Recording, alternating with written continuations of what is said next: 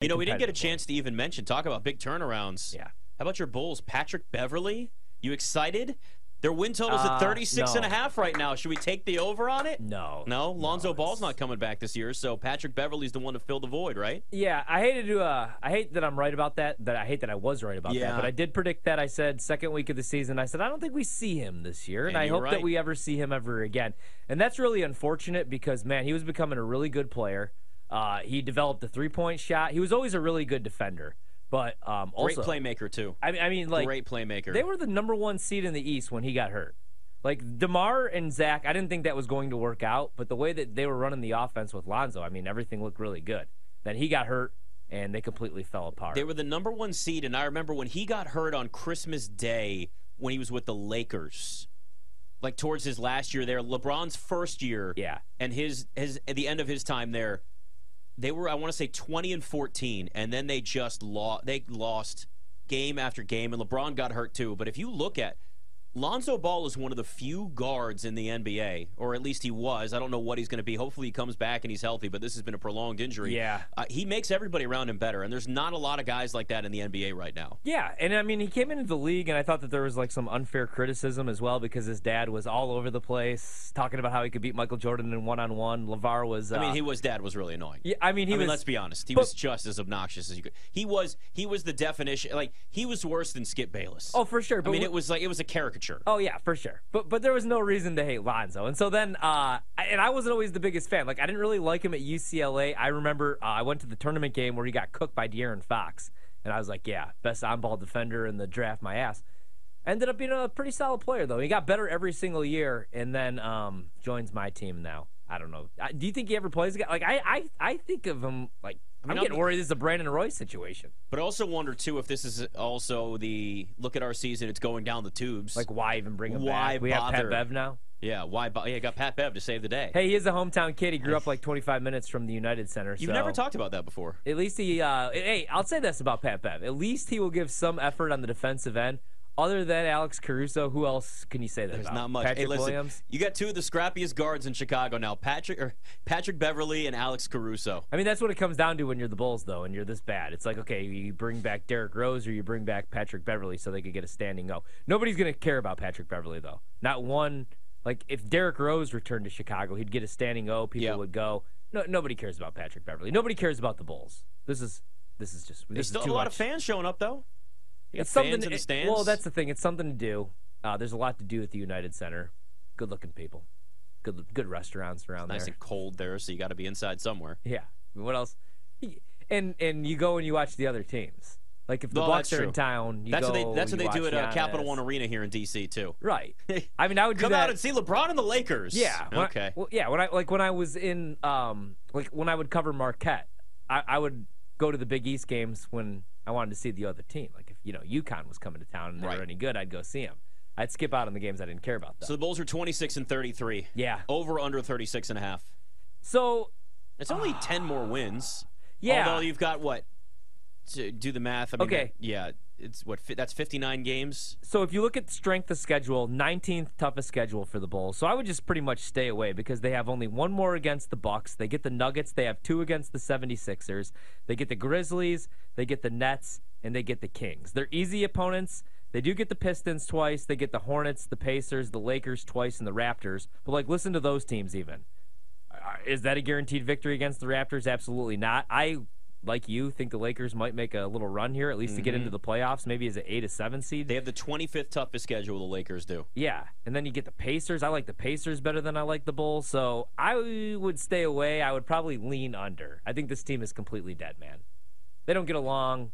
Something has to change at the end of the season. I don't know what will. Somebody's ha- somebody has to. I mean, I guess you could fire Billy Donovan. Billy Donovan like the Hawks fired Nate McMillan. Yeah, even though you just committed to him, I think that would be the next move. Because Zach's not going anywhere. Although the Bulls have done things like that before. That was with Gar, Fo- Gar, uh, Gar Forman and John Paxson. But remember, they committed to Jimmy Butler and then just traded him away the next Right. year. So that happens in the NBA. Uh, It's more. I mean, look, it's more likely they, they probably try and move Zach LaVine because it sounds like he drives a lot of people nuts there. But when you don't have good chemistry, when you're not on the same page as your head coach, nobody's listening. I mean, we've everybody's had that before. You, there's bosses that just people tune out. We've Yeah. all had them, and Yeah. once that starts happening, you can just see the writing on the wall. The, it- things don't work as efficiently as they should. You know, in, in in this case, teams not winning games. They're all out there on their own. Zach LaVine's taking twos late in a game when they're down three. And it's the last shot of the game. None of that makes any sense. It's why the Hawks fired Nate McMillan. 41 and a half wins. They're 29 and 30 right now. I don't think that that I don't I don't think they go over that number either. They could be in the play-in tournament, but I mean if if you look at the way the, I mean, the Hawks have the third toughest Have you schedule. seen their schedule? The rest I of was the gonna way. say, I don't think it's going to get any better. They may actually miss the playoffs completely. Dude, they have two against Boston. They get Philadelphia. And I'm really high on Philadelphia. You know what? I know Doc Rivers and I know Embiid and James Harden are. Hardest schedule in the NBA the rest of the way, by the way, is the Philadelphia 76ers. I- I'm kind of talking myself into them a Mm. little bit, man. I saw everything I needed to see from Embiid on Sunday, you guys, because I I made the case for two guys as All Star MVP. It was Embiid and Tatum because they're not going to win regular season MVP, and I think both of them did want it. They're both obviously on good teams, but Embiid actually wanted to win that game. In the fourth quarter, he was trying to like urge the players to play some defense. If he could do that in the playoffs, and we get this version of James Harden, James Harden's been awesome this year. Nobody's talking about it because well, it's the regular season.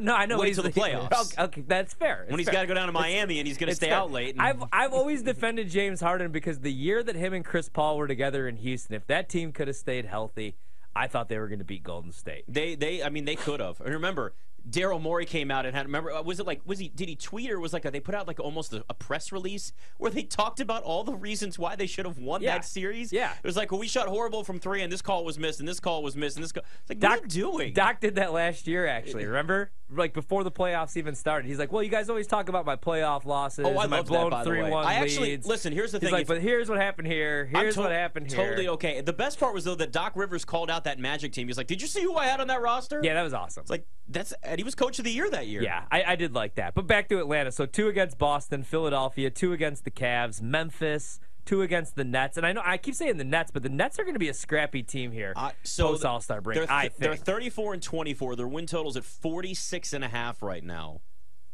There's something. This Nets team. It's very early on. That's a but tough post Kevin Durant too, though, and Kyrie man. Irving, they've got a tough schedule, but they remind me of the Spencer Dinwiddie 1.0 Kenny Atkinson coach team. yeah. that just didn't have any stars but played great basketball. Everybody knew their role and played with a little bit of ego. Like right, like they were Yeah. like they were angry and they felt overlooked. And that's that makes for a dangerous team. And I would say that this team right now is more talented than that. Right, it was the year before they got Kyrie Irving and Kevin Durant in free agency. Yeah, because remember they were a scrappy team. That was kind Yes. of. I thought that was the reason why they got those guys. Uh, I mean, because they were winning games the second half of the season, and then Kyrie joined, KD joined. Even though they knew, remember, year one was going to be a wash because it was like a redshirt year. They were both hurt. They weren't going to play. Kevin Durant was coming back from that devastating injury Yeah. from the NBA Finals. Yeah, but I mean, they had a nice little roster, all those pieces. they got. I mean, I, I agree though. This is a scrappy team. I mean, Mikal Bridges. I don't know that he's going out there and scoring 45 every night, but you know he's a really good defender, and you know he could give you 20 plus. I like Cam, and they have 24 games to go. The problem is it's the seventh uh, toughest schedule. They got the Celtics one more time, the Bucks twice, the Nuggets twice, the Cavs twice, and one more with the Sixers. So 46 and a half updated, and you have 24 more to go. Mm, I wouldn't touch it. I'd stay away. It's 12. That well, that's have them go 500, right? 24 games, they need 12 more wins. That's putting the Nets at 500 essentially. Well, I 13 and 11. They need to go 13 and 11 down the stretch. If I do math on the fly, I hope that's right. Yeah, and you get two against the Rockets. Scott nodded and said yes. I don't think he was actually listening and doing the math, but we'll just guess. I was told there'd be no math. No, I, I was too, and yet I'm doing math.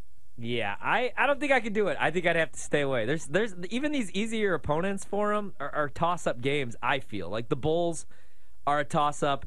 You probably split with Orlando. Uh, you do get Detroit and Houston. Like Detroit and Houston are bad this year, man. Hornets also play absolutely no defense. But the Jazz, I feel like that's a toss up. I'd probably stay away, but I do think that they probably go over that win total. So a team that's really interesting to me, and I'm, I like the over 50 and a half for Cleveland. They got the I 27th was looking at toughest schedule right now. Now look, they still got some good teams ahead. They got the Sixers and the Nuggets. They got the Celtics two more times. But right now, the Milwaukee Bucks sit at or Milwaukee Bucks, Jeez, The Cavs uh, sit at 38 and 23, and their win total is at 50 and a half. Now it's juiced to the over, big time, minus 135. But this is a good team. I don't look. I don't think Yeah. the Cavs are going to the finals this year. But I'll tell you this: they're going to be a good team for a long time as long as they can keep this core together, keep these stars together, and pay everybody. They're a well constructed team. They've got instant chemistry. And Yeah. Darius Garland and Donovan Mitchell have still had to kind of work out some of the kinks, which you would expect, but yet they've made this thing work. And Donovan Mitchell is playing like an MVP. Like half the stars in the league are like looking like MVPs this year. But I actually like the over on that because at that point there, I mean, they can win 12, thir- they have to win 13 more games down the stretch. Yeah, no, no, I, I'm with you on them. Um, do you think for them, because they're not going to win a championship this year, but I really do like that roster. Do you think that they're like a piece or two away, or they just need that experience? I think it's experience. I really do. Yeah. What are they lacking? Because mean, you that's the thing. I really like that. I you could maybe argue depth, or you can always have more shooting. It's like you can always have another pass rusher in the NFL. You could always Yeah. add another shooter. Yeah. But- and I mean, they kind of. I mean, there's some experience. Yeah. uh, with Donovan Mitchell, obviously, he's been to the playoffs numerous times, And- I like that team too. And I like their second half total. Th- them, and then I really like uh, Dallas. You look at Dallas's updated win total, Yep. 45 and a half. Uh, right now, before the All Star break, they were sitting at 31 and 29. So you have 22 games remaining, and they have literally the easiest schedule left in the NBA. Just some tough ones. You do get two against Philly. You get three against the Grizzlies, one against the Kings, one against the Heat, one against the Suns, and one against the Pelicans. I worry a little bit about the Kings. They're a fun story. They're my league pass team, but I worry about them maybe fading away post All Star break. They got a just tough don't play schedule. a whole lot of defense, man. 25 games left in the fourth toughest schedule. I mean, that's a bad combination. So- a lot of games left, Yeah. and all of them are really tough. Yeah, so I'd rather go like under on them and go over on Dallas because Dallas, you get three against the Spurs. Those should be three victories. The Spurs have no business winning games. They don't want to win games. You get two against the Hornets, two against the Pacers. You get one against the Bulls, one against the Jazz, two against the Lakers. At worst, you probably split there.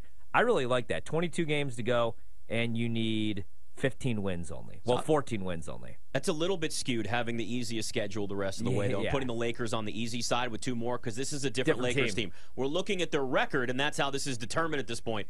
But that Lakers record doesn't it doesn't live up to the talent that they have out there. Now, yeah, they may not put that thing together, Yeah. but I love them. I bet the Lakers to make the playoffs. I bet them at plus 180 to make the playoffs. That is a playoff team. Yeah, it's on paper, but if they start winning. I mean, those odds are going to shorten. You're going to be looking at minus money very quickly, and I'm not, I'm not. I wanted to get some value on that. And LeBron James looks a little reinvigorated when he talks about that roster. Yeah. I mean, we talked about it last week on the show. They got a lot of shooters, and they had no shooting. Their biggest weakness was shooting, and they like they're like eight deep with at least decent three point shooters now. And it's a good point. Like when you do look at the you know the easier side of the schedule, and you look, okay, three against the Spurs. That's a team that's looking to tank. Two against the Hornets. That's a bad basketball team that wants a better pick that plays no defense. But you do worry, like you said about the Lakers, different roster, and even a team like the Pacers and the Jazz, just because they're smaller market teams, and just getting to the playoffs, you get that playoff revenue. They might play tough to get into a play-in seed, especially the Pacers, man. The play in tournament has changed the dynamic of this a lot Yeah. because now there's more teams that have a chance. It's like the extra wild card, or in both in baseball and Right. the NFL. Of course, it's all about money, and you know what? I don't have a problem with it.